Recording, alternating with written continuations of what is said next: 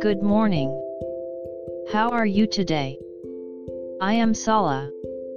Let's start today's Bible. Today's Bible verse is Ephesians 1:14. I'll read. Who is the guarantee of our inheritance until the redemption of the purchased possession, to the praise of his glory. Amen. The Holy Spirit is given to us when we believe in Jesus.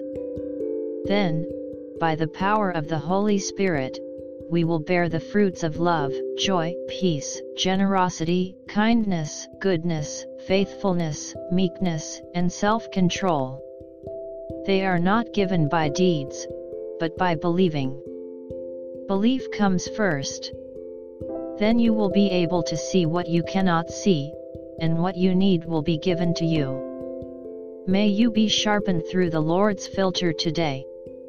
God bless you. See you tomorrow.